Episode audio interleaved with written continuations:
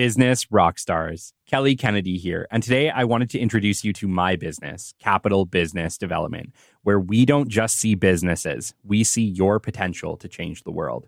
We see your passion, your dedication, and drive to do something extraordinary. And we're here to help you bring that vision to life.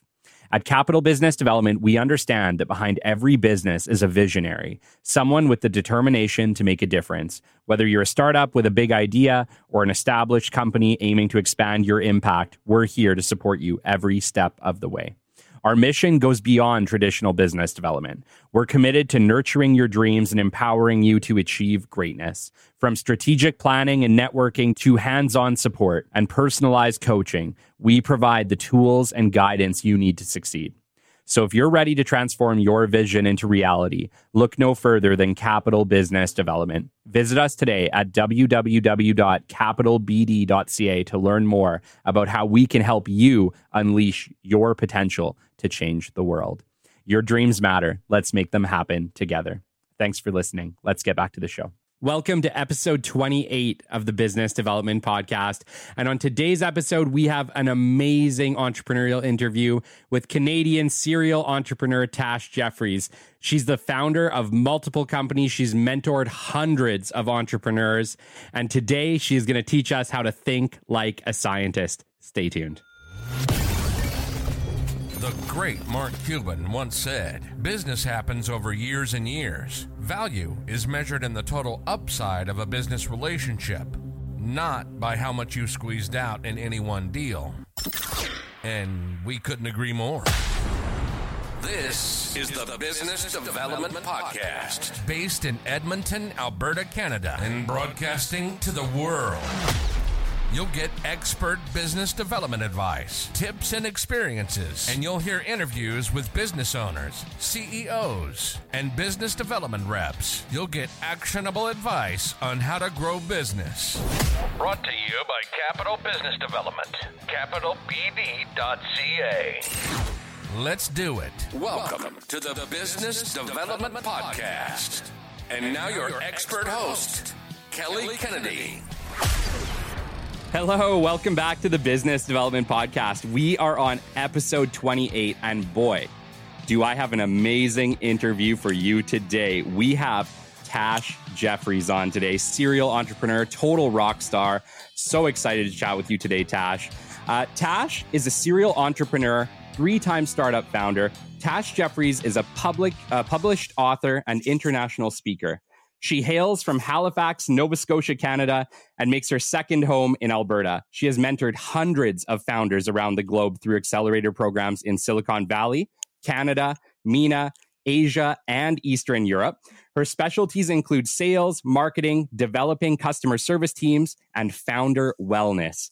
Tash holds a Bachelor of Science degree from Ryerson University and has been an entrepreneur herself for well over a decade. Tash, pleasure to have you. How are you today? Kelly, it is so awesome to be here, and I'm looking forward to this discussion. It's super well needed, especially here in Canada for anyone in business development. So, thank you for inviting me. Yo, thanks for coming. Oh man. Okay. So let me just get into where I met Tash. So Tash is actually a, a, friend of Colin Christensen, which is kind of where her name came up. I got invited to this amazing accelerator event by 500 Global. It was called the 500 Global Alberta Accelerator. It was amazing. And guess who was front stage being the MC and just pumping up the crowd, it was you, Tash. You were just an absolute rock star. And I knew from the moment that I saw you on stage that I had to have you on my show. So, no, the honor is all mine. It's a pleasure well, to have you. you. And, and a little bit behind the scenes of that day that you saw me, I actually had was just like in the middle of stomach flu. And so oh, for no. the three days before, I could not do anything. We had pitch prep. I was there and actually laying on the back with my founders. I'm like, sorry, yeah. folks, I'm going to listen and chime in when I can. And then when I flew back home, I also still had the stomach flu. So I oh, have no. no. idea how I got through that day, like straight oh, up. Man. You know, your energy is so contagious. It really is. I was there with my fiance and we were both just in awe. We were you just pumped up everybody. It was an amazing show. Like, don't get me wrong, the founders were amazing, and the and then the demonstrations were amazing. But frankly, we were just pumped to hear you talk because you get up there, you'd pump them all up. You. you were so excited. And um, yeah, it really showed that you, tr- you know, obviously, I know you worked with each one of these founders individually, yes. so you had your heart was in it. You could yes. tell your heart was in it. And um, yeah, it was amazing. So why don't you start there? Why don't you tell us a little bit about you're an entrepreneur in residence with 500 Global. Tell us about that experience. Oh, wow. So I have been an entrepreneur in residence pretty much close to full time since 2019. And um, funny story about how I did my first full time program. Um, so I had been a mentor with 500 Global while I was a founder myself in Silicon Valley in San Francisco, which is how I got involved with them. And I'd just been a mentor. Yeah. yeah. and and then mm. um, it would have been like December of 2018. I got a call about, oh, would you like to come and do this program in Riyadh, Saudi Arabia? And uh, at first, I was just supposed to be there for like a week and go in and uh, talk about yeah. like social media or marketing or sales, whatever they needed. And then they had an opening where, well, we just had a resident mentor who's pulled out, would you be interested in going and picking up your life and going to Saudi for three and a half months? Mm. And I was like, wow. sure. So literally, I had five days, not five business days, five days from the point when I said yes to when I got my visa, had to make travel arrangements and literally picked up my life and moved to Saudi for the next three oh and a half months. So that's how wow. I got started. And I mean, I've been traveling. I've lived in Seoul. Um, I've done virtual programs across um, Eastern Europe and Asia um, since then. And so, and, and I was so thrilled when we finally got the program in Canada, which I had been vying for since the very first day I got involved with 500. Actually, I was like, yeah. why are we not in Canada? We have amazing founders over here. Uh, so now, totally. yeah, I'm so thrilled that I get to do it in Alberta locally. Well, I want to, yeah, I want to touch on that because, uh, you know, our, our last week's show was actually with Fahim, uh, Fahim Khan of Aero Robotic yes, Systems, who one of our founders. mentored. Absolutely. and, uh, I was just blown away. I was absolutely blown away by that interview and what they are doing right here in my backyard in Edmonton, Alberta. It was next level. And I'm like, why in the world are we not talking about this? Why well, are we not talking about these amazing Canadian founders? But it's great. And so shows like yours, which there are not very many of, are actually helping to get exposure to these amazing founders, which is one of the reasons, to be quite honest, why when you saw me on demo day, I'm so super excited. It's not just my energy, some of it it is, but I love my work. I I get to work with amazing founders creating amazing like literally world-changing technologies and help totally. them bring it to life. And so how can you not get excited? And I mean, Fahim is an amazing founder, and I loved loved that podcast. By the way, uh, so like even getting to see a side of of founders who I've worked with, and then it's like, oh, here another like there was a running joke about goat herders. They kept talking about it, which made me think of like the sound of music. And so I was like, oh my gosh. And realizing that it was a real story. Our founders come from amazing backgrounds and they're doing mm-hmm. just amazing things. And so I get to help support founders just like Fahim across the world. Yeah, yeah. It that yeah, that particular podcast just blew me away. Like I, I didn't know Fahim's background before we had that show, right? Like really I learn a lot of these backgrounds in these interviews because in a lot of the cases we're meeting truly for the very first time. Like this is mine and your very first real conversation introduction. So it's such for me, it's such a discovery place. I can't wait to learn about you. And I truly am excited to learn about you because I get to interview such amazing people. Like it's truly a blessing to do what I do here. And um, yeah, just you know, Fahim's story specifically, just the fact that quite literally, like if you have not heard that story yet, if you're listening to this podcast, pause it, go back, listen to listen Fahim Khan's Fahim story. Khan's story. it is phenomenal. Honestly, he's a great founder. Yeah from a, from a goat herder in Pakistan to a basically a computer scientist, robotics expert. Like bringing robots God. to the real world everywhere, coming near you. Like seriously, it's it's phenomenal. It's next level. It's next level. And the fact that, like, you know, I'm, I, I said this to Colin and I'm saying this to you. I'm so inspired by the work that you guys do in helping these founders. It's truly a gift to humanity. I really believe that. I oh, believe that the work you, that you guys are doing is a gift to humanity And um, it's a pleasure. And I hope at some point in my career that I get to do something similar to what you guys are doing because I truly find it inspirational. Well, let me let me give back to you, Kelly, because I know that you're up for an award, a podcasting award. Congrats on that.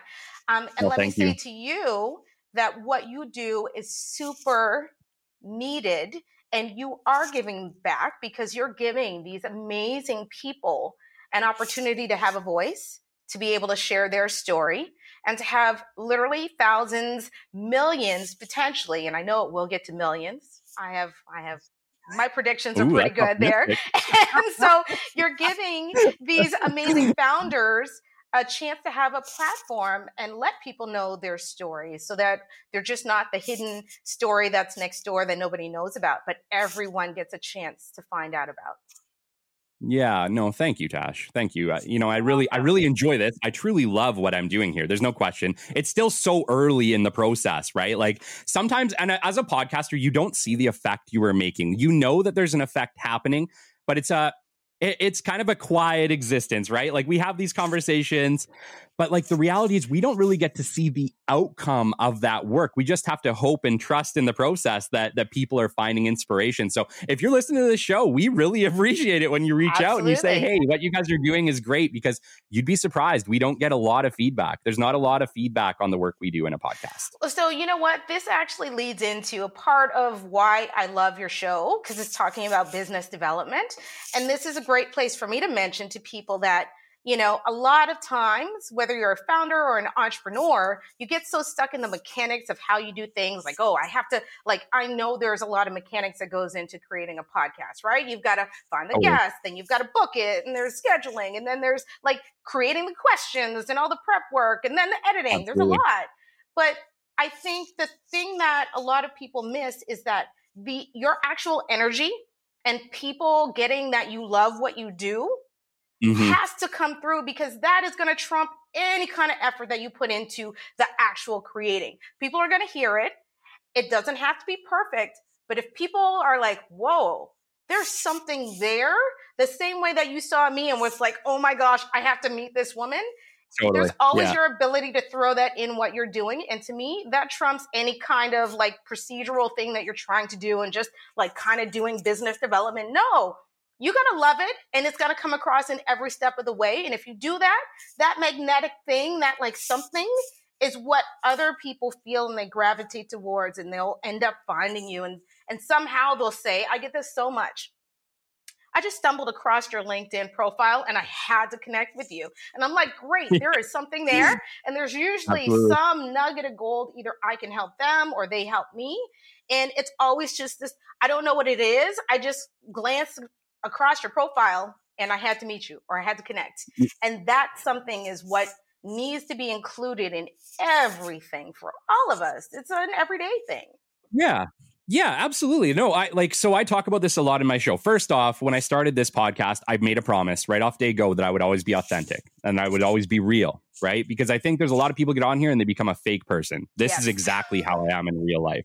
I, I truly am this person. So and I can attest to that. When I met you, I was like, yo, who is this dude? He is real deal. Love it. So of yeah. course. yeah, because I feel I, I you know I did I I if I want to convey a message, I feel like if I want to convey a message, I need to connect as a human. I need to connect as somebody real. And the only way to connect as somebody real is if you are truly being authentic with yourself and your listeners, right? So Absolutely. from day go, you know, I, I, said that I would lay it all out. I would talk about the good, the bad, the ugly, and the amazing. And I'm going to continue to make that promise and move forward because I think it's the only way to do this show. It, it really is. To make it interesting. And again, you know what? This leads up to, I know um, when we were prepping for the show, we talked about making sure to talk about social media since that is my jam and what I love. Absolutely. And I think Absolutely. I would love to inspire any of our listeners to be able to come back to social media, but do it in a completely different way. So, one of my rules of thumbs for uh, using social media for business development is number one, do not make it mechanical, just like you were saying. If you're going to come, come correct, which means share the good, the bad, and the ugly. And if you do mm-hmm. not have the ability to do that, I think a lot of us, including myself, we get turned off by social media because everything is always shiny, happy people everywhere. My life is perfect. and it's like, yes. I don't know about y'all, but um, yeah. my life doesn't look like that. And so no. one of the things I try to do is if I cannot portray what's really going on and be authentic about where I'm at, then mm-hmm. I don't mm-hmm. share. I don't post because, and that's both sure. on the good side and also on the up the the downside when I'm struggling. And so I think to really do social media justice, you have to be willing to come correct and bring your whole self. And if you're not willing yeah. to do that, then then then you're good. Then stay off and don't use it and use some other forms other forms of business development because people are so tired and they're just going to turn out to turn out of your feed they're not going to listen and they're going to miss whatever you're talking about anyway because they're like, fake, fake, fake, fake, fake. And like people mm-hmm. are tired mm-hmm. of it. It's not a way to connect. Yeah, and I not only tired of it, I think for an entire generation of young people, it can be very unhealthy, right? Oh. Um, it's hard on their mental health because you know what I mean. If they're looking around and all their friends are always um, doing amazing and they're struggling, the question starts to go through their head: Is am I messed up? Is there something wrong with me? Listen, my, I have a niece. She is just about to graduate from university, and I'm getting ready to go see her. So shout out to Liz. Awesome. I'm super proud of you. Um, so I know that she has learned, um, of course, because I'm right here with her, and she comes to me a lot. Like she takes mental wellness breaks from social media. So if she starts to look at her friends' feeds and she's like, oh my gosh, like my friends are getting jobs or they just found this new place, and she starts to think, am I enough? She has the mm-hmm. foresight to be able to say, nope, tuning it off. So peace yep. out, folks. I'm not going to be on social media for the next like totally. couple of weeks until I'm in a space where I can properly handle it. And I think that's one of the skills that we need to teach the next generation how to do. So, I mean, her ability to do that, maybe one day she'll be on your your uh, podcast because she is heading I that way. So. She is a talented young so. woman. Yeah. Yeah, no, it totally. You know what? And and I feel like not all social media platforms are created equal. I think that's the other flip side too, right? Um, like I, I would say I've really leaned into LinkedIn as a business professional and in this podcast. And I've been met with, I kid you not, nothing but support, kindness, and love from founders and from other entrepreneurs and business owners. And I feel like it's such a different, encouraging atmosphere compared to maybe something like Facebook or Instagram would be. Right. And so, um, full disclosure, um, I have not been on Facebook in like, it's got to be at least three years now um, because I found that to be the situation, right? A lot of tearing mm-hmm. down, mm-hmm. a lot of the shiny, happy people kind of feeling. And I was just like, I'm not feeling it. But I'm also the same about LinkedIn. However, another tip for those who are listening when it comes to especially business development for your business I know there's a lot of founders, and I used to fall prey to this as well when I first got up and started. Is you'll say, okay, I'm going to sign up for each account, like all the platforms TikTok, Instagram, Twitter, whatever it is, which is good to do so that you've got your handle reserved. But you should literally be focusing. I, I used to say three platforms, now I'm going to say two. Find the two where you get that support, mm-hmm. where you find it useful. Sure where it's actually converting for you. I know people have been using Facebook and doing Facebook um, ads and pages, and they still don't get customers from it. So I always go back and ask, mm-hmm. well, then what the hell are you working on it for? Because then that's just a time suck. like, make sure you're right. measuring your metrics and you know which are the platforms that are driving your revenue and driving your customers and where people actually want what you need. And then pick two. Yeah if you're even really good and there's one, pick one even better. And so I know even for myself, I used to do Instagram a lot and I used to do so yeah. weird. I used to do these Friday dance parties and I had such a big following because people would just want to tune awesome. in. And and yeah. I was like, well, that's great. And it was a lot of fun. And people are asking for it. But I'm like, yeah, I might do it socially because it's it was always fun. Like I miss, I'll get up there and just jam out to some Jay Z and just go full costume. It was fun for yeah. me. Um, but yeah. it's not a business development tool for me or a channel sure. for me. So I'm like, well, I'm so happy that you liked it, but I might just migrate that over to LinkedIn because yeah. that's my channel. So I'm like, yo, yeah, yeah, dance party's coming soon, folks. Potentially. Um, no, totally. And I and I think you kind of hit the nail on the head. Like as an entrepreneur, we're incredibly busy and your time is incredibly valuable. Like don't and I'm not saying that was a waste of time. I think that's an absolutely amazing use of time because, like you said, your mental health is also critically oh important. I, I had so you, much fun. It was, damn, amazing. I bet you that was damn good for your mental health. Exactly. Uh, but yeah, like but it's like you have to pick and choose what things you're going to do. So if your thing is a dance party, dance your ass off. But if you're, you know, but just decide what is going to make you happy and then what you need to do to grow your business and make sure your things are focused. And like you said, if you're not getting traction on Facebook, that's just it might be it might be a waste of time for you. You need to figure out where your customers are. If your customers Absolutely. aren't on Facebook, that's not the place to be advertising. That's exactly it. And my, I know for me, I work with startups globally and I help advise startups, um, even though they might be on Facebook. I know I need to get them where they're thinking about work, they're thinking about yes. business, and they've got those questions yes. that they're asking themselves. And it's always Nailed LinkedIn it. because they're going for where can I get some answers here? And so I'm actually, you're catching me, Kelly, right at a revamp where I'm actually going back to basics. That's what I love. I love being there to support founders who are trying to kick their startups to the next level and nothing that they're trying is working. And so one of mm-hmm. my secret sauces or um, ninja skills, I guess you could call it, is being able to help founders brainstorm and figure out what experiments can they run in their business so that they can like either find where their customers are coming from or boost their sales or help with their conversions or build a better message that reaches their ideal customers and understanding who that ideal customer for them really is. Because uh, funny enough especially for some reason it's it's all founders but specifically for canadian founders i find they get in this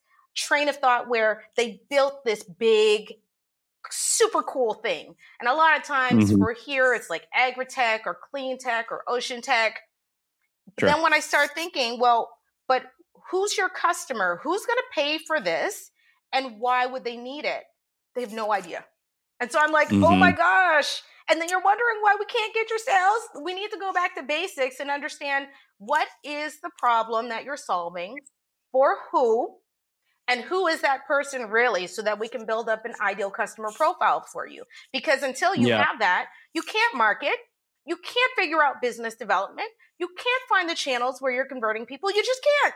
And it's a huge missing piece for, I'd say, 90% of founders globally maybe wow. 95% for Canadian founders because there's just something that just there's a disconnect there. They think let's just build this awesome thing and then it's like, well, where's yeah. the business behind it? so so just for clarification, we basically have a product in search of a problem instead of a problem in search of a product. 1 million percent. And that's usually the case where I find a lot of founders. And so to get them to flip the script and come from the other direction, which is, well, what's the problem that you're solving? It is an eye opener because most of them have not even thought of it like that. Because I'm like, yeah. you could have the most amazing solution ever. It is game. It is going to cut down greenhouse gases, eliminate waste. Yeah. But if you can't tell me who's going to buy it, who's going to pay for it, then we don't have a business, and there's not much we can do. But pretty tough. We can actually create experiments, very small experiments. So one of the things that I live by is experimentation for founders, which is What can we do in the span of a week where we can get some kind of feedback or signal from the market as to whether or not they want it? And it's so funny. Most founders understanding and breaking down a business in those small pieces, it's a game changer, which is why I teach yeah. it because it's it's a different way of looking at your business, but it could potentially save you lots of sleepless nights and lots of times where you hit like zero in your bank account and don't know why and all of these yeah. other struggles yeah. that founders deal with all because totally. we're taking a scientific approach and for years quite honestly because i've had i don't know at least seven different careers uh, since i graduated yeah. from school with that science and chemistry background and so i kind of finally feel like it came back full circle in that I get to go back to my basics of what I loved for years since I was like literally three years old. I wanted to be a scientist, but I get to yeah. now incorporate that scientific experimental method back into the work that yeah. I do. So it's pretty cool. Yeah, no, abs- absolutely. And actually, so I've had at this point three entrepreneurial experts yourself, Colin Christensen, and Dale Schaub And um, yeah, all of them, all of you have said the exact same thing. You want you want to test your idea in a way that you can fail quickly instead of failing at the point that you've had you know millions of dollars invested. Absolutely. Right? Which, yeah, great advice. That's amazing advice. it is. Oh my gosh, yes. oh goodness. So Tash, I want to take us back to the beginning. Um, you know, like you've been an entrepreneur for an incredibly long time. I have a lot of entrepreneurs listening to this show who are either they have a great idea and they're on the fence about taking that jump. They have a great job too. And I think that's a lot of the challenge that a lot of entrepreneurs have is they have an yes. amazing job they love, but they have this amazing idea that is is driving them to take that leap. But there, there's some fear, there's some stuff involved there. Um, first off, first off, I want to I want to ask you for those people. Do you have some words for those people that are on the fence? And then and then second off, I would like you to take us back to the beginning of Tash Jefferies and what it was like to found that company for you. Oh boy, oh boy. Um, so I think my advice to those people who are on the fence about whether or not they take this big leap.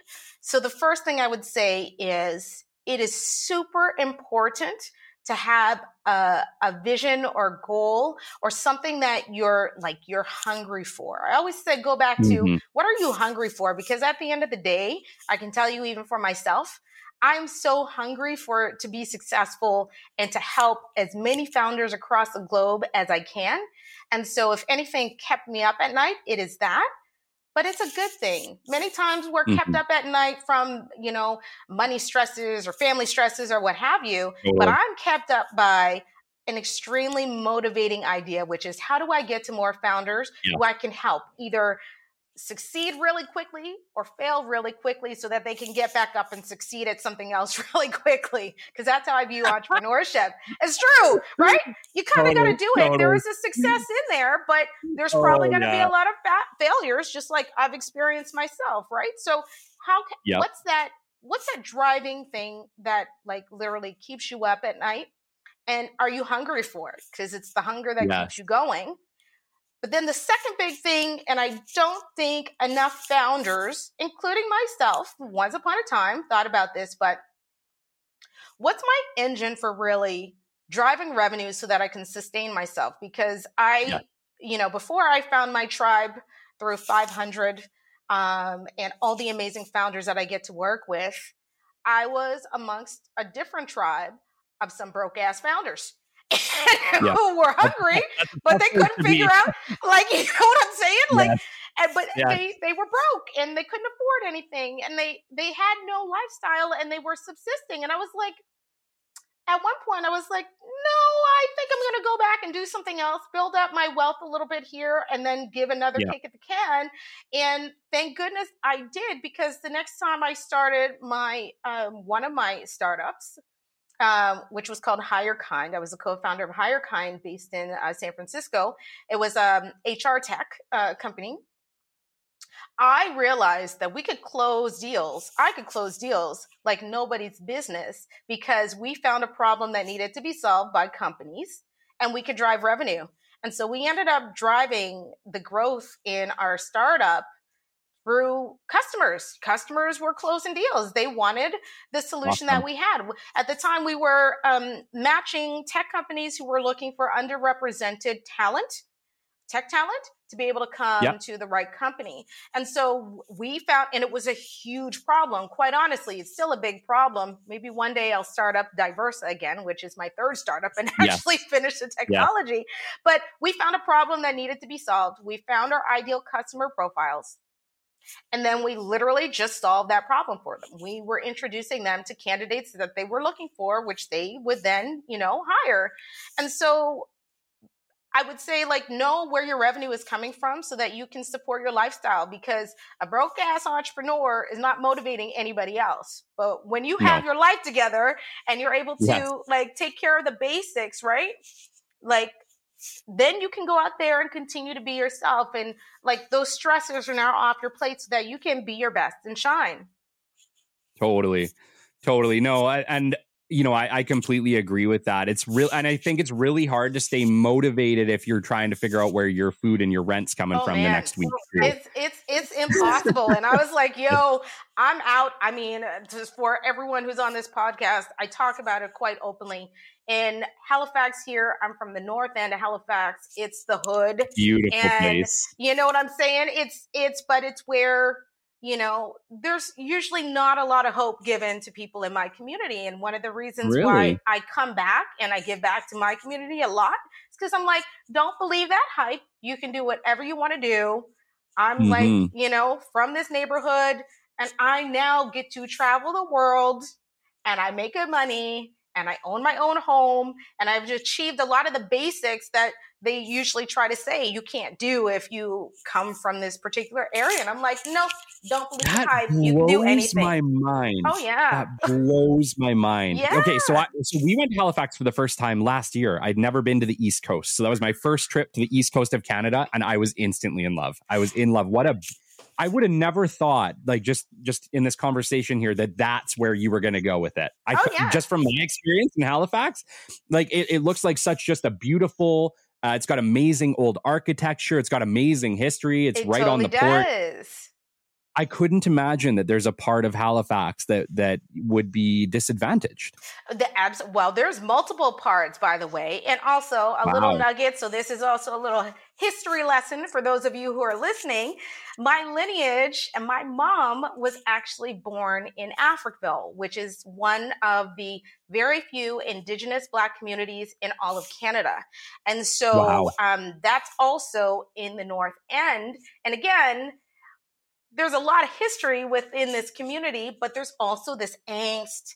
There's just a lot of cultural things that go on in Halifax mm-hmm. that if you're not from here, you don't hear about and you don't see, no. and it's kind of like in the background. No. But I can tell you, there's yeah. also some frustrations or some things that are like historically that have happened, and like our entire yeah. community got gentrified. So everybody owned their land in Africville.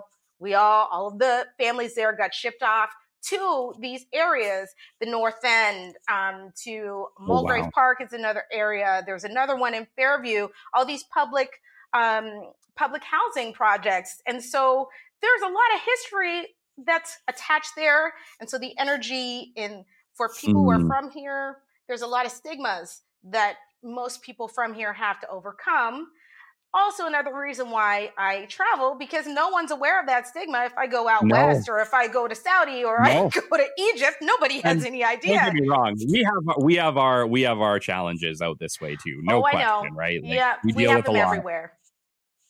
But yeah, it really is unknown. I think, and especially if you're a visitor to a place like Halifax, you wouldn't you wouldn't you would come across know, it at all unless you know someone who's there exactly. But hmm. on the upside of that my contribution, I feel it greater because I now get to come back and talk to young people and be present in local communities and let them know I'm right from here. Like I get called totally. into a lot of events cool. on the East Coast and they're like, What? You're from here? How do we not know about you? And I'm like, well, I'm here. I don't hide. I come back home. I'm a proud, proud blue noser in Nova Scotian.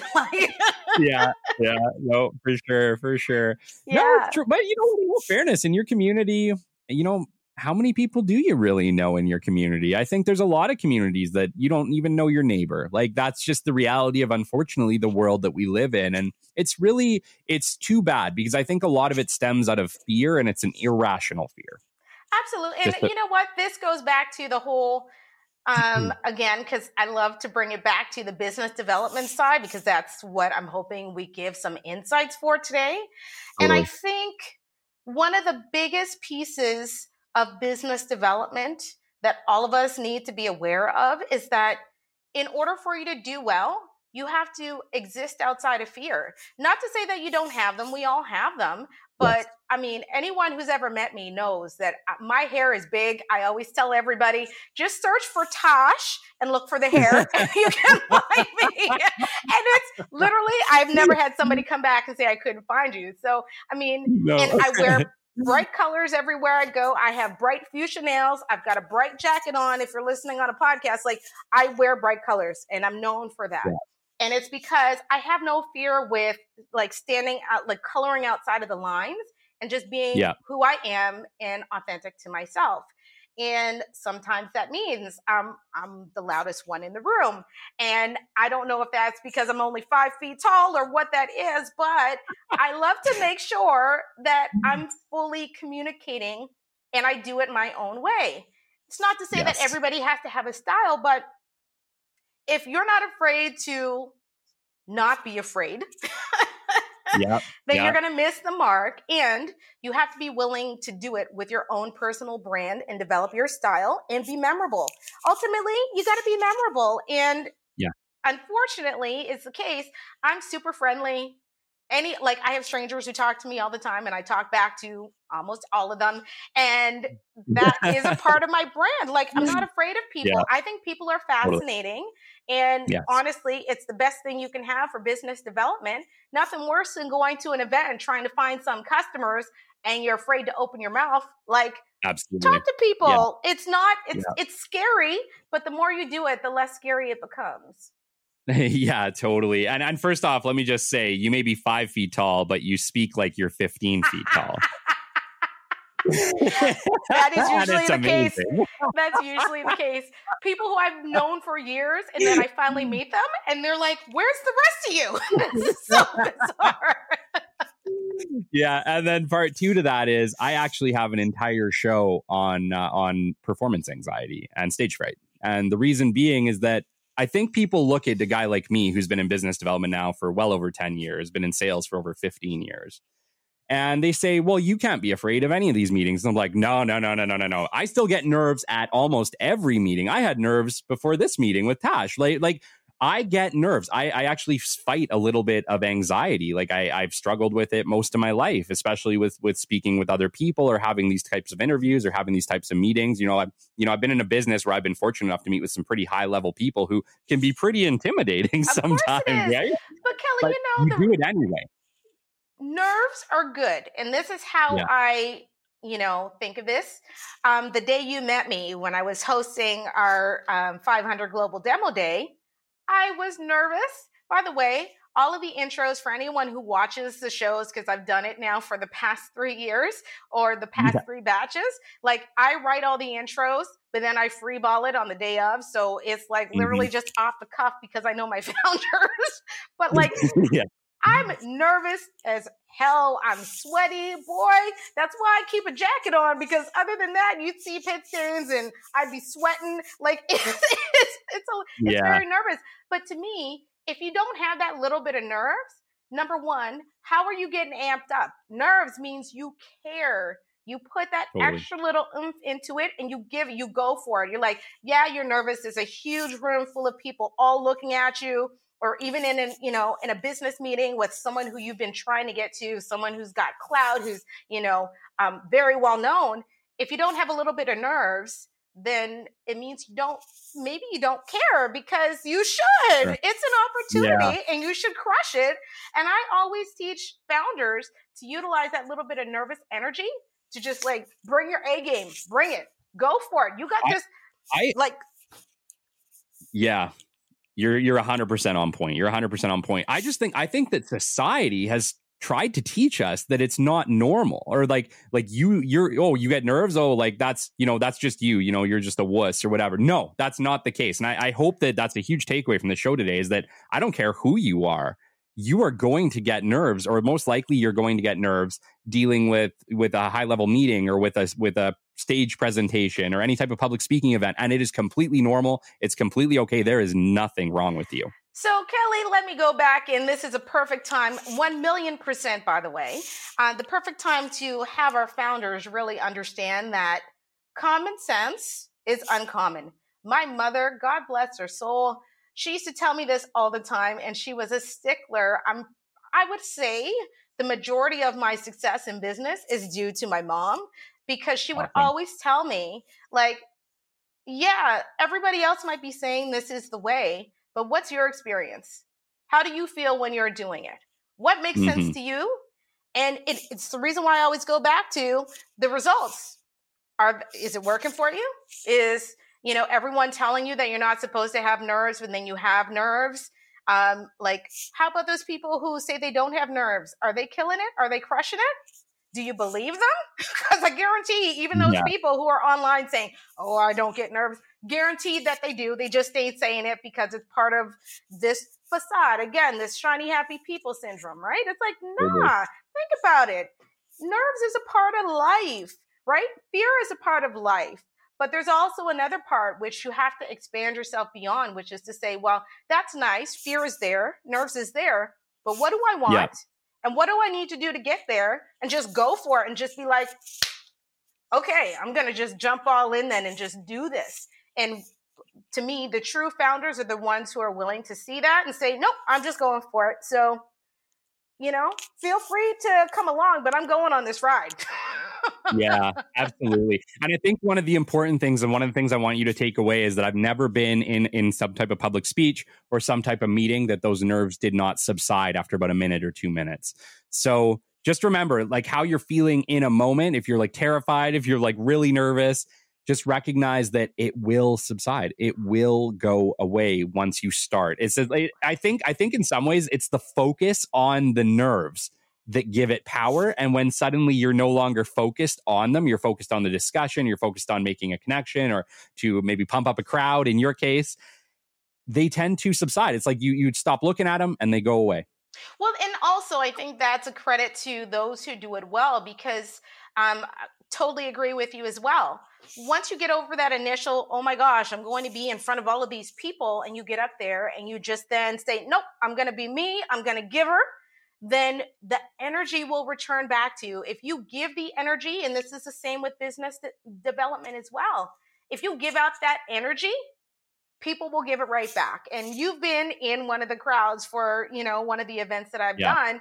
I work with everyone, that energy that's in the room. I make sure people get pumped up and yeah. they can't say, well, I didn't bring it because I bring it and then they yep. want to bring it and they give it right back which means the rest totally. of it ends up becoming so mm. much fun because they're into it there's audience participation yep. i can see the smiles yes. and the laughs and you know i crack corny jokes because that's what i do and it's like and then yeah.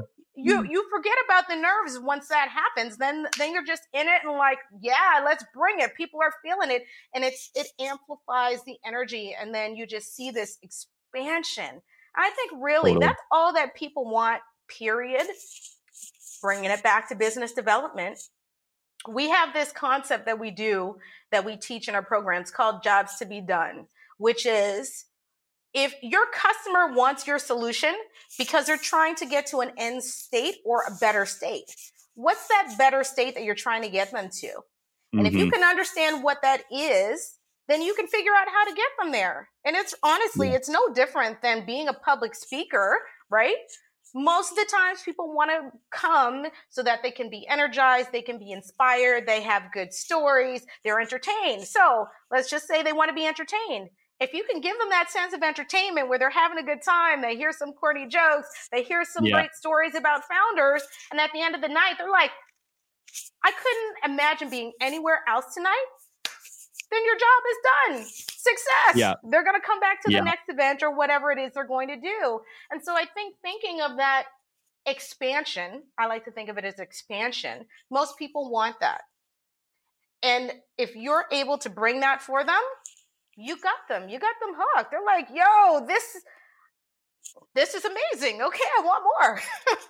Yeah, I, I, always like to say that it like if you have a product that people need, it's not really that hard to sell it. Like that tends to be the reality. Totally if you can demonstrate the value that your product or service will bring to their company and say, "Hey, today you're doing this, but if you bring our product, you'll be doing this," and and they can see it. That's the problem. Is that you need to dem- you need to demonstrate it and show it in a way that their wheels and their head can spin and they can see, you know what, hundred percent, I see the value. Absolutely. Then if you can deliver on that value it's a no brainer. They're just oh, going to keep coming back. That's exactly it. And then you get testimonials. And so, I mean, absolutely. The, the to me the testimonials is also the other piece of the business development train to make sure that you like you're delivering results to people who then say that they've got these results and so that helps bring in other customers and continues yeah. that train for you. And so one of the best pieces of feedback that I could get as an advisor and mentor is uh, I talk to founders sometimes. Very first call, very similar to us on the first time. Um, usually, my first call with a founder is 15 to um, 30 minutes. Um, but even in 15 minutes, I get feedback like, I've got more from this 15 minute call than I have for like two, three, five hour calls with other mentors. Like you are unbelievable. And I'm, and I say it all the time because it is true. I don't have to say it. These are my founders who come to me and tell me like Absolutely. they get value in understanding a little bit more about their business or how to reach their customers.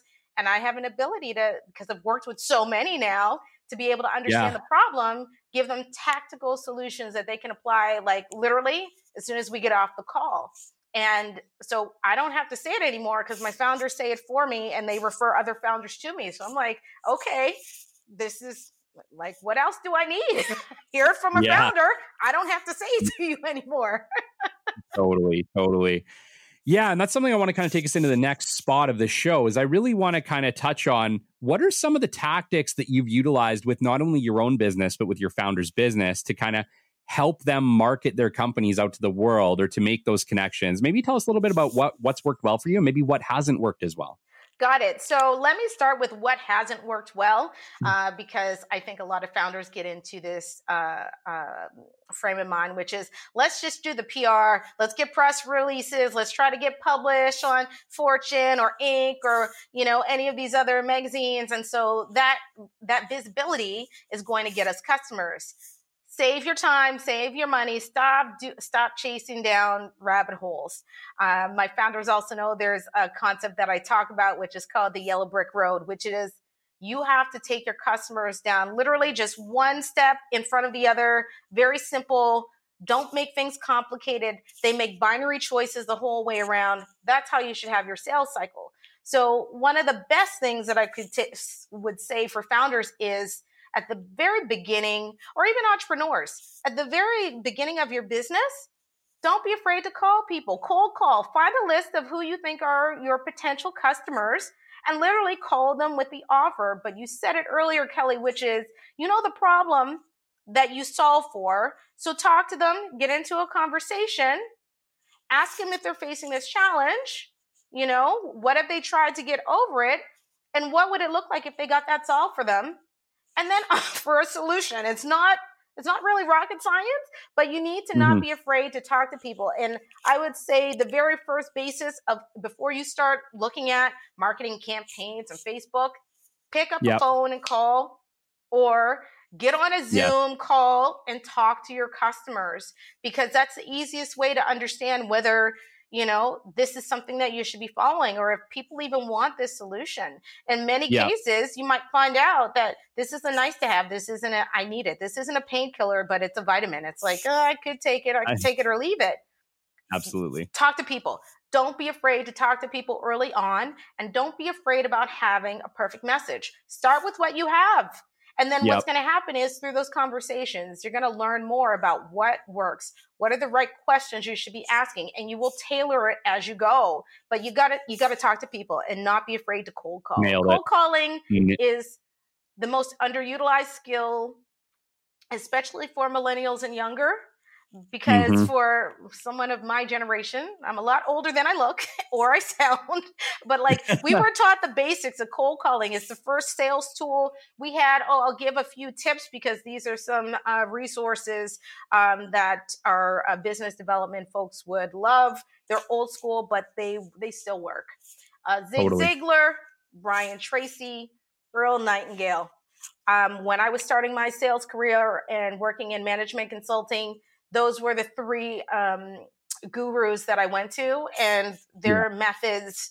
It's all about like breaking the ice, how to talk to people, m- making sure like you talk to enough people so that you know whether or not it works, and also the confidence behind doing that, getting confident yes. about having something and not being afraid. Again, going beyond your fear and having the confidence to know that you have something that can potentially help them. And so, like, the best advice I would give to any founders, and I, I force all of my founders to do that. If they don't like calls and they're afraid of that, I force them to do that and then tell me what happens. yeah.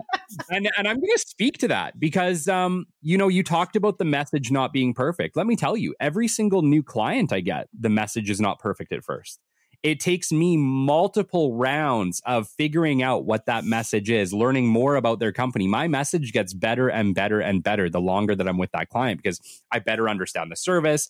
The um, the speech itself starts to become automated in my brain because I've done it so many times. So don't feel bad if the first couple cold calls are hacked. Maybe the first hundred cold calls you make suck. Maybe they do. But guess what? That 101, that one's going to kill it. So it's just it's just being brave enough to pick up the phone and i know it's scary. Believe me i know it's scary. Like i'm a millennial i'm 34 i still i still struggle some days oh, to pick boy, up my you're phone. you're youngin and you make calls? Kudos I make to you yeah, I make a lot of calls. I uh, I, I follow an 80-20 rule. I feel I follow an 80% active marketing, which is direct emails, direct phone calls, to about a 20% passive, which is the social side. And honestly, Kelly, you've you've hit the nail on the head. That's hmm. exactly what every entrepreneur, every founder should be doing. And it's what works, right? Everything else you're leaving to chance. And I tell founders, you're going to leave the money that comes in your pocket or your ability to grow your tech and your startup to chance? Uh-uh get to people, talk to people. Don't be afraid to talk to people. And honestly, kudos to you for doing that because it is the, the, the surefire way to be able to grow a business. The more you're able to get over those fears and not be perfect. I used yeah. to be a, a perfectionist, but I have not been a recovering perfectionist for a couple decades now. I let that go real early. I'm very much still in recovery and it's all good. Being aware is half the battle. It's all good. yeah, yeah. I hate failing, Tash. You know, I really do, and I know it's like I know it's like oh, we all have to fail. It's like nah, I don't want to. I want to bust my ass.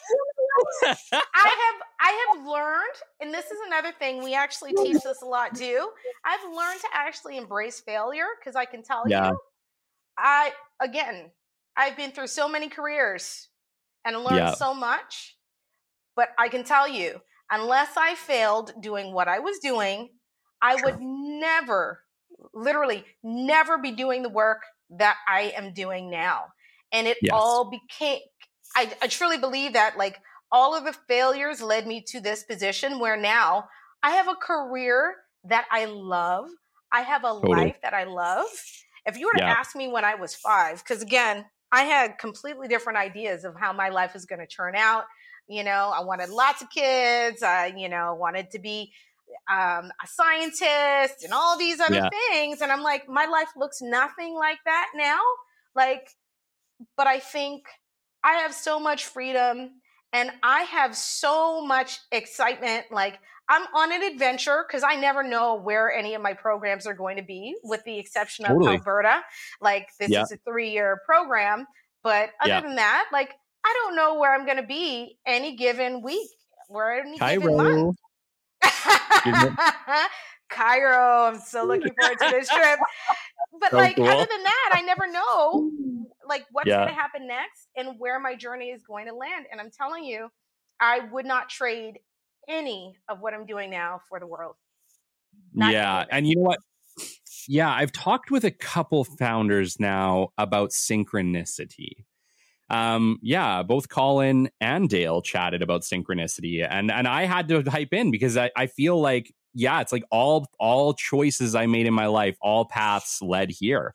I could not do what I'm doing today if I had not done all the things I did in my past. And it's so funny because what I was talking about in that synchronicity side is that for me, it's felt like a lot of the pieces that just needed to fall into place for these things to happen really did. The opportunities presented themselves and I didn't say no, things like that.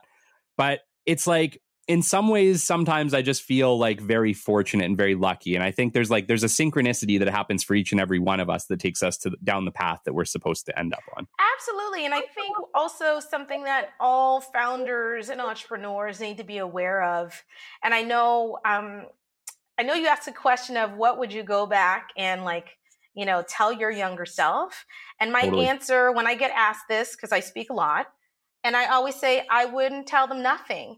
And the reason why is that that one slight change would change the entire project uh, trajectory of my life. Sure. And sure. I think that all my failures, all my successes, everything was meant to be how it is now. And for me to fully enjoy, like anyone who knows me knows that I'm joyous. I love my life. There are yeah. challenges, which I share too. Like I, mm-hmm. I just, I'm, I'm not fearful of saying it.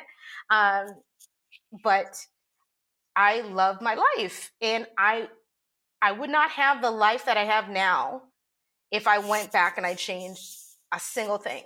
And so I've learned yeah. to just embrace this. And I, you know, I know lots of motivational channels talk about, oh, you know, regrets. I have chosen to live a life with no regrets. Okay. So mm-hmm. my life went in a way where you know, I've had a few failed marriages. Absolutely okay, because now I have a partner that I love and I can't do without. And I wouldn't have learned that unless I went through it. I don't have sure. kids, but that means I can pick up and go anywhere I want within the span of however long. And I get to do what I love, which is my legacy for me is all the startups that I get to work with globally. Totally. And help them to make this world a better place for my nieces, for my nephews, yeah. for everybody else's kids too. So I'm like, Absolutely. this I'm I'm I'm good. Like, don't cry for me. I'm good. well, I you know what one of the sad or like maybe the things that's a little bit unfortunate about being human is is that someone like you is going to change the lives of millions and millions of people through through your entrepreneurship and and through and through your founders and it's too bad that we just don't get to see our impact in the world sometimes because the reality is, I think each and every one of us would be blown away by how much the little things or the things that seem so trivial to you impact the world as a whole. So I would say, first of all, thank you for saying that, Kelly, because there for those of us who do this kind of work, our impact is there. But I think that's also another piece of why I consider myself super, super lucky I've worked with, I think that number is actually way over 300 now, but I've worked with more than 300 founders, like a lot. I'm talking about doing programs with, like, really getting to know their business, their startup, and more importantly, know their families. We partied together, we laughed together, we've cried together. And that the number of founders that I stay in touch with since I first started doing this work is super, super high. It's got to be over 80%. Wow. And so for me, I witness, I get to witness like things that I've done and watch my founders grow. I have founders who started out, I saw them raise their seed round. I saw them raise their Series A round. Some of them are actually in the process of going to Series B. Like, I get to witness like that little spark and like see a little piece of what I feel like I could have contributed to in their success. And I I know about it because I keep in touch with them. Like literally, I have a global family it's unreal. And so it's another thing that keeps me motivated to keep reaching more because I can see the yeah. impact. And a lot of people, you know, for what they do might not see that. I know a lot of teachers, for instance, don't get to see yeah. the impact, but I am super blessed and lucky in that I get to see it and hear about it and follow up and see because the startup life is also one where if you're going to be yeah. successful, that success can happen pretty quick. And so you get to be there for the ride. And I don't know. It. It's a roller coaster. it is a roller coaster, but it's also like when you see it happen and you're like one of your founders, uh-huh. you're just seeing, and there's an article pops up and they're like, just giving you a heads up. This is coming out today. we we finished yeah. raising our Series A. It's like, what? That's Unreal. amazing. Yeah. Yeah. Oh man. Yeah, I totally get what you're saying, and it's too bad. And I think a lot of I think the education sector is one that is very undervalued in that way. And I wish that I wish that more educators could see. I, you know, I have a fiance who works in education. I know that that's one of the things that is a struggle sometimes. It's hard to see the outcomes of the efforts you're doing. You know, you're making an immense effort, but you can't see what's happening. And I think that it's very, it's too bad that we haven't found a better way to show educators how so hold on, we're going to do this. We're going to do a little experiment here in real time, Kelly. So I'm going to put a challenge out to all of your listeners. If you ever had a teacher who made a profound impact on your life, like made you see things differently, made you get an interest for something, Like literally, see if you can find them on Facebook or LinkedIn and just reach out and send them a note. Um, and even if the, it's so, I'll give an example of why this matters to me. So, um, one of my early lives, I was starting out in politics. I ended up working on an NDP campaign in Halifax with Alexa McDonough. Yeah. Unfortunately, she passed away. But what I ended up doing was I ended up finding her son and reaching out and saying, listen, I need to let you know the impact your mom had on my life. And I wouldn't wow. be doing what I'm doing now if it wasn't for her. And like literally, he sent that message and he was like, Do you mind if I share this with our entire family? And I was like, Yes, please do. I had a chance to tell her like before she ended up getting sick, but that was a long time ago and she didn't see what I'm doing now. But there's yeah. still ways for you to go and send that message to their loved ones, to their That's family. And it's yeah. such a powerful moment. I have I have one of my music teachers. I'm I cannot sing a lick, but I do play the piano and play the guitar, so I have music within me. Awesome. And so I still keep in touch with Mrs. Rooney. If you ever hear this podcast, I know I owe you coffee. And so it's like, it's super important. She was one of my favorite yeah. teachers, and like she knows it because I still stay connected. So um, it's important for us to be able to like close that loop. And even in business development, how it goes is remember those small things. You had said it earlier, like those small things all add up in a person's life. And that's something also my mom taught me like, be so appreciative of those small wins, those small things, those small things that make you happy. Like, don't take those things for granted. And I know without a shadow of a doubt, I don't. I see sunshine, it's a bright, beautiful day. I'm good. Blue sky, I'm happy. It'll make me smile. And yeah. I think all of us need to have that, like, just take that time every day, not once a week, not once a month, every day, every hour, if you can do it, even better. Yeah. No, totally. And, and I think I just want to touch on that briefly is also celebrate the wins. And I'm going to be honest, I'm horrible for this and I need to get better at it. But some advice that was given to me was celebrate the wins because I think as like a founder, an entrepreneur, a business owner, you're you're so busy. Like you really are. You got a thousand things to do. That you'll get a win and it'll be like, great, I did that, but you won't celebrate it. And I think if you can find time to celebrate those little wins with your family, with yourself, however you want to do that, you should. I think you should because I think a lot of good things happen. And I think if you don't point them out, it's easy to look at all the negative things that are happening uh, if you don't celebrate the good ones. One million percent, Kelly. And I'm going to give an example. So, anyone who's ever worked with me knows that I'm the Energizer Bunny. Like, literally, it could be a long day, it could be a 14 hour day. I will end off on the same high note that I started my day and I energize people. I get in, I get people pumped up, get them smiling, get them ready to start their day. But I know without a shadow of a doubt, the reason I am like that and I do that is because, you know, there's a lot of founders who like don't celebrate I celebrate any everything. Listen, I get my um, latte done correctly with a foam, and there's a little heart on it. I celebrate. Yes. it yes. so funny, but I am great. celebrating all day. Little wins. I get to zero inbox, and I've answered all my inbox messages, and I have none left. I'm celebrating. Yo, who wants? You know, who wants lunch? I got you. like, like it's important because if if if we as founders as entrepreneurs don't take the time to fill up our own cup who the hell is going to do it for us? And so i always tell entrepreneurs you have to make time for celebrating. And again they might seem so minor and minuscule and small. Like for instance i had a founder who ended up um, well this happens a lot but an example is like a founder will have to get on the phone with an irate customer and then they end up turning that customer around and then they end up upgrading them to a whole different higher tier on their plan and they end up finding out a lot of information about what can make their product better. And i keep saying celebrate it. Take time and be like yo first of all we just up upsold a customer who could have just stopped and you could have lost that totally. revenue altogether like celebrate that and they're giving you help to make what you do even better Celebrate that. Stop complaining that you have to make this call to a customer. Look forward to those calls with the customers because they're probably going to make what you do even better.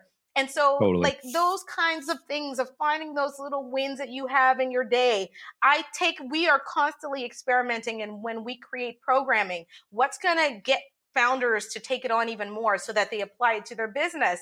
And if I end up, exp- like the other day, I experimented with um, um, a workshop where I created like um, fake uh, deliverables for well-known companies. So I took a company like Twitter and said, yeah. "Listen, we need to take it from a thousand users to two thousand users.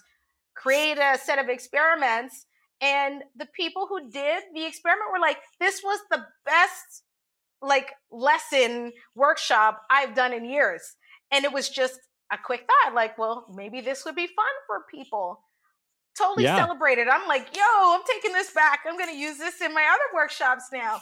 And so mm. we need to mm. take those small little, yes. what might be insignificant wins and turn it into a big win and let it fill up your cup. Get your energy back. Okay. I want to stay on the experiment side because I think you got something here. Um, talk to our talk to our new entrepreneurs, our founders, how how how to think like a scientist how can they how can they use experiments to test theories or to crit- use critical thinking what are some can you can you use your scientific theory to help them Kelly, for those of you online who are just listening to my voice, I'm doing like a fist pump because I'm excited. Anytime I get to bring science into something, I get excited. So, absolutely, that so, sweet dance going. so funny, love it. So, first of all, every founder, entrepreneur, if you're listening this, you have to become like a scientist when it comes to thinking about the results in your business. So, what I would say is experimentation mode, take it on.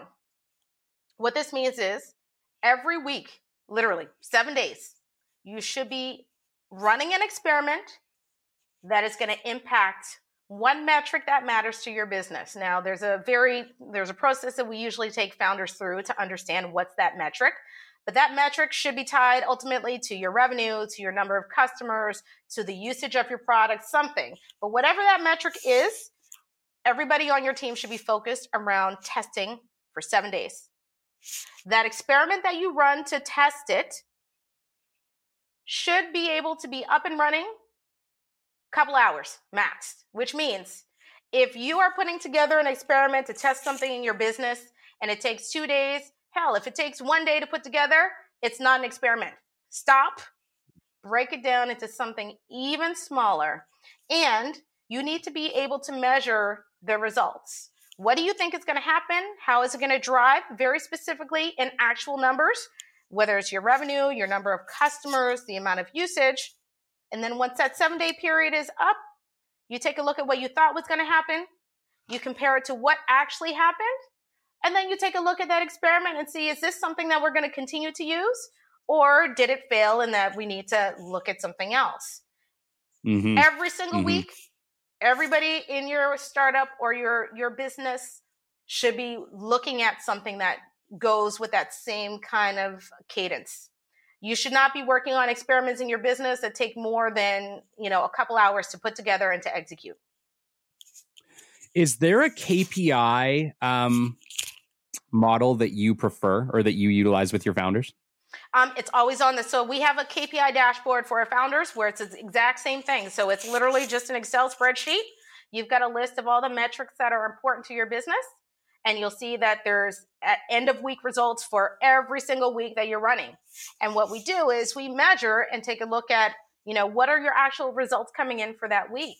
And especially as it relates to your business development, my founders know if I see that you're supposed to be making a certain number of calls or you're supposed to be running an ad and there's no results, or you said you didn't run an ad or you didn't talk to anybody, the first question I'm going to ask you, okay, well, how are we going to get you talking to people? Because you need to talk to people. We cannot have a week where yeah. you're not talking to people. That's the that's the lifeblood of your business. And so, right. literally, for especially when it comes to business development, your KPIs shouldn't be that complicated to keep track of. I called 20 people. You know, right. I reached 18 of them, and three of them signed on. Yep. Right. And I, I think the big key too is like I talk a lot about consistency, right? You can't call 18 people one day and then call five the next and then call 25 the next and then call three the next. That's not how that's not going to get you good results. Absolutely. You need, to, you need to pick something that you can stick to. If that's 15, you know, I mean, heck, even if that's 15 people a day, but you do it every single day. That's going to give you way better results than if you call 25 one day, five the next, 30 the next, and four the next. Absolutely. You, if you can, right? It's and just it's about true, consistency. And it's a habit, right? It's like, you know, everybody who knows me that's done a program knows I go to the gym five days a week. And I can tell you, I feel like shit when I don't go to the gym in the morning and they'll see, mm-hmm. oh, your energy's off today. Why? Because I missed, you know, missed the gym. So guess what? That means I don't miss the gym because I know if I want to hit my results and my metrics, I got to go to the gym. And it's the mm. same with like having that cadence, building up that like mm. um, habit of I'm calling 15 right. people a day, 15 yep. people a day. And once you do it, you'll notice that you're going to get better just like you were saying earlier right the more mm. people you talk to the more you call you're going to see trends you're going to like those objections that you have to deal with you're going to they're going to just roll off your back once you know it's going to be different from the first call to the 100th call but you'll notice that it gets easier and that's the only way to make it easier like build that habit and not be afraid to talk to people find out what's going on yeah yeah, no, totally. And I think too, uh, one of the things that I want to mention to this is when you're doing cold calls, the first couple are always a little bit tough. But what actually ends up happening is once you make three, four, five, you hit a rhythm and yes. you could make a hundred. Like you have to make the first five calls to hit the rhythm. It's kind of like they talk about runner's high, right? You can't get runner's high unless you run. Well, guess what? You can't hit a cold call rhythm unless you pick up the phone and make a couple phone calls first. Absolutely. and it's so true. And it's honestly, it usually is the first five that's the hardest because yeah. you don't know what you're going to hit on the other end. You don't know how people are going to respond, right? But then after you you will get a feel for it once you start doing it, but you got to do it and you can't totally another thing that a lot of you know entrepreneurs and founders do is they say oh well i got this amazing product i'm going to hire this biz dev team to do it if you cannot sell your product first then even the best biz dev team and the best biz dev person like kelly like yourself they can't do it. If you couldn't do it, what makes you think that they're going to do it? yeah, yeah, absolutely. It's like some of the first questions that capital business development has when we come on to a new client, right? Is uh, yeah, te- like tell us about your product. Tell us what makes you compelling. What what's your competitive advantage? What's your story? Like if you don't know what any of those things are, what you know, what sets you apart. If you don't have those answers for us, we can't make them up for you, right? Exactly. exactly. exactly it. but if you can, if you have those things and you do bring in a biz dev team, oh yeah, we're rock stars. But well, that's it, need, right? But we we we are we're rock stars because you were a rock star up front in figuring out why you're compelling. One million percent. That's exactly it. Yes, and a founder has to find that out. Like a founder can't come to a biz dev team and say, "Sell this for me," and you know, the biz dev team asks, well, you know, how have you been selling it and closing? And you say, well, I haven't been closing. Well, then they're not going to work. yeah, You're throwing yeah. good money after bad. We, like, yeah, we we need to we need to talk about this. yeah. Uh Tash, we're coming to the end of our show and it sucks because right. I've really enjoyed I've really enjoyed our conversation. It's been absolutely amazing. Oh, um, thank you. It's awesome I, talking I, about this with you, Kelly. I do want to chat. I do want to ask you just a couple more questions before we close off, though. Um, I want to know what your routine is. I, what is your, what does a day in Tash Jefferies' life look like? Very simple. Gym first thing. I went to the gym today. That's what gives me yeah. my glow first thing in the morning. You look um, amazing. I, I don't skip breakfast. I'm always eating breakfast, high protein, lots of greens. Um, and then I spend time connecting with, usually, I'm answering um, fire emails from founders who are like, oh my gosh, we just lost our salesperson today. What are we going to do? And it's like, yeah. oh, okay. So catching up on those emails. Um, and then I'm constantly developing programming.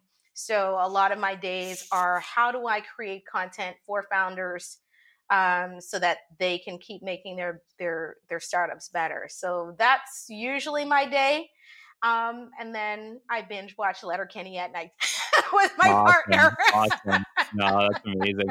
Um, I just want to say too, I feel like we probably have a second show here. So I think at some point we should definitely come back together again and chat again because I think you have a lot of uh, you have a lot you have a lot of experience in wellness, which I think is an important topic for entrepreneurs that I, I, feel like is. at some point I would like to maybe chat about with you because I know even I've experienced a lot of challenges in business development with the wellness aspect of it, having to be on all the time, even oh, when you're boy. not feeling on. And it sucks because we didn't have enough time today to chat about that. But I do think that's something I would like to chat with you about in the future. Uh, you know what? That's um, my passion. I love that. That's actually that next mm. part of, you know, again, I talk a lot about, and we talked about it here about integrating your whole self.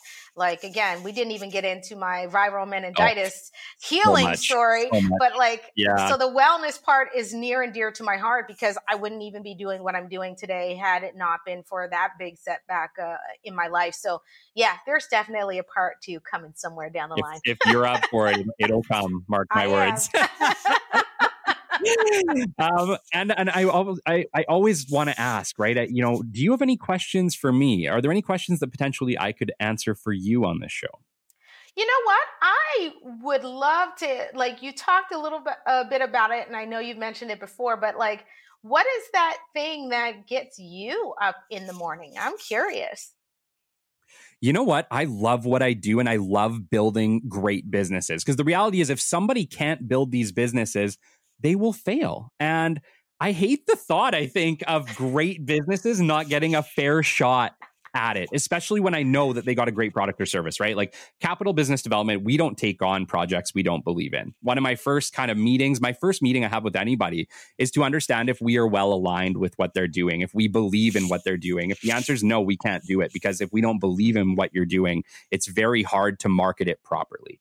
Um, but yeah, for me, I think it's really just the idea that I can get out there and we can really be the difference in whether or not a business makes it or doesn't make it and uh, I that thrills me. I love the idea of being able to get out there, market businesses, grow businesses, and and just make people happy. And then with this show, I get to essentially just inspire entrepreneurs and and give away advice that frankly nobody gave me. Nobody gave me. There wasn't anything like this. There was no business development podcast when I got into business development, and there was a lot of questions I had that frankly I couldn't find the answers to, or that I had to learn the hard way.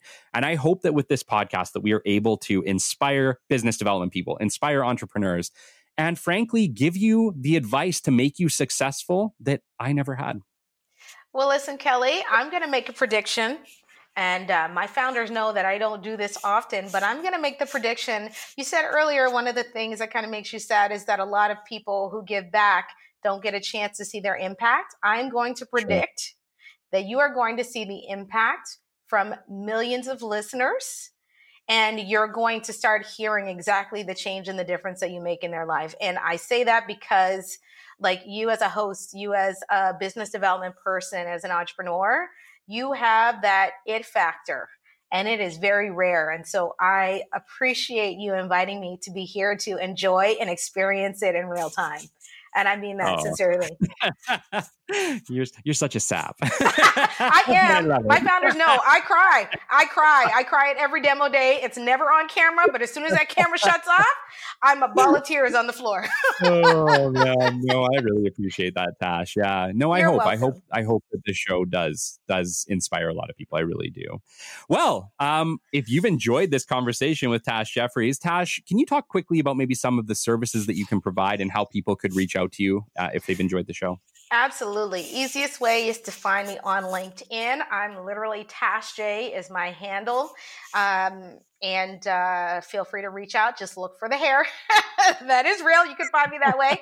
Um, and my my only offering right now, other than speaking and uh, doing workshops um, for uh, larger companies and accelerator programs, et cetera, is working with founders. So if you are stuck, if you cannot get your sales or your customers or revenue to increase, and you think you need someone to help put a little bit of, of fire and light it up, then reach out to me because that is my ninja skill. No, and mark my words, she is on fire. So you would not be making a poor choice. If you have not seen this woman talk in front of people, you have not seen nothing yet. Thank you, Kelly. Tash, it's been an absolute pleasure having you on the show. This has been episode 28 of the Business Development Podcast. And even if you've enjoyed this show, please um please like and follow us on Apple, Spotify, or wherever you listen. Uh, leave us a review. I love to hear from you. I love to hear it. I don't get too many reviews, so if you can leave us one, gosh, I really appreciate it. And until next time, I'll catch you on the flip side. This has been the Business Development Podcast with Kelly Kennedy. Kelly has 15 years in sales and business development experience within the Alberta oil and gas industry and founded his own business development firm in 2020. His passion and his specialization is in customer relationship generation and business development. The show is brought to you by Capital Business Development, your business development specialists. For more, we invite you to the website at www.capitalbd.ca. See you next time on the Business Development Podcast.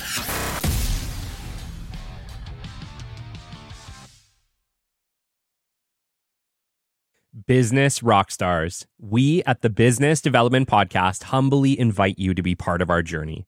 Despite our global reach spanning over 130 countries and our status as an award winning show, we remain committed to delivering valuable insights and engaging content to our audience of decision makers.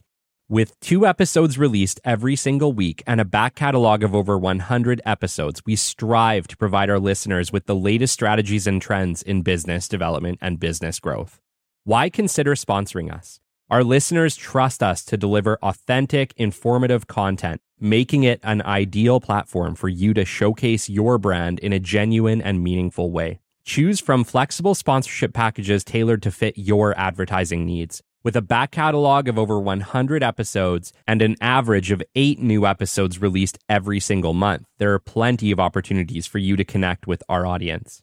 If you believe that your brand aligns with our humble mission, reach out to us at podcast at capitalbd.ca. Let's start a conversation and explore how we can collaborate to elevate your brand together.